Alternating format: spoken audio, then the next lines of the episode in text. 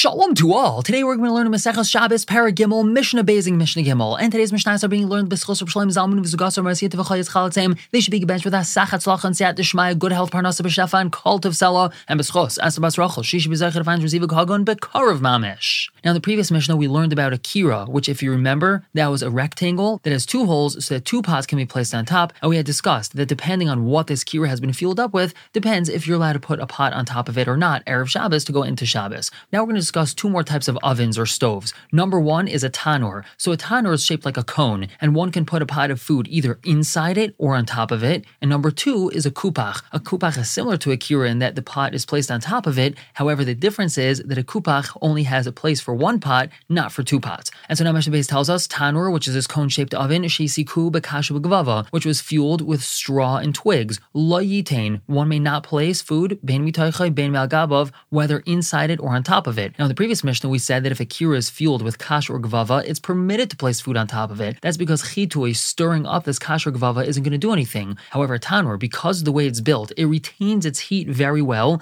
and therefore, even a little bit of chitui with this kash or gvava is going to help the food. Therefore, no placing food on top of it or in it. Now, onto this third type, kupach, shesi kuba kash gvava. This kupach, which is fired up with kash or gvava, hareza kiki rhyme, it's just like a kira, and it's permitted to be masha food on top of it. However, bagefas etim, if it's fired up with olive pulp or wood, harayuk tanur, it's like a tanur, and we're machmir with it. Moving on to Mishnah Gimel with another halacha. Ein noisnin beitza betzad hamecham beshvil shetis galgal. One is now to take a raw egg and place it next to a hot water urn in order so that it should cook very lightly. Tizgalgal means become a soft boiled egg, cook just a little bit. So we know that eggs can cook very easily, so that's why we're talking about egg over here. And this mecham over here is not referring to a hot water urn which is plugged into the wall. It's talking about a copper urn, a copper pot, which was on the fire. It's got boiling hot water in it. And now, even though it was removed from the fire, it's still very hot. And if an egg is placed next to it, it will cook a little bit. Now, the reason why this is not allowed to be done on Shabbos is because this is called toldas ha'ur. This is being cooked by something which was heated by fire. This is not considered ur, it's not considered fire itself because he's not putting it next to fire, he's just putting it next to a hot urn. However, it's usher to cook using even toldas ha'ur because we're afraid he's going to end up cooking using a fire itself. Furthermore, v'loyav kiyan besudarin, he's not allowed to put it onto a sudar on a kerchief. Now, if this kerchief was heated by the sun, so it's very hot and it's actually able to roast this egg a little bit, he may not crack the egg on top of it and cook this egg on Shabbos. Now, again, even though he's not cooking anything on the fire, this is called toldas hachama. It's something that was heated by the sun, and the Tanna Kamma holds that we're geyser toldas hachama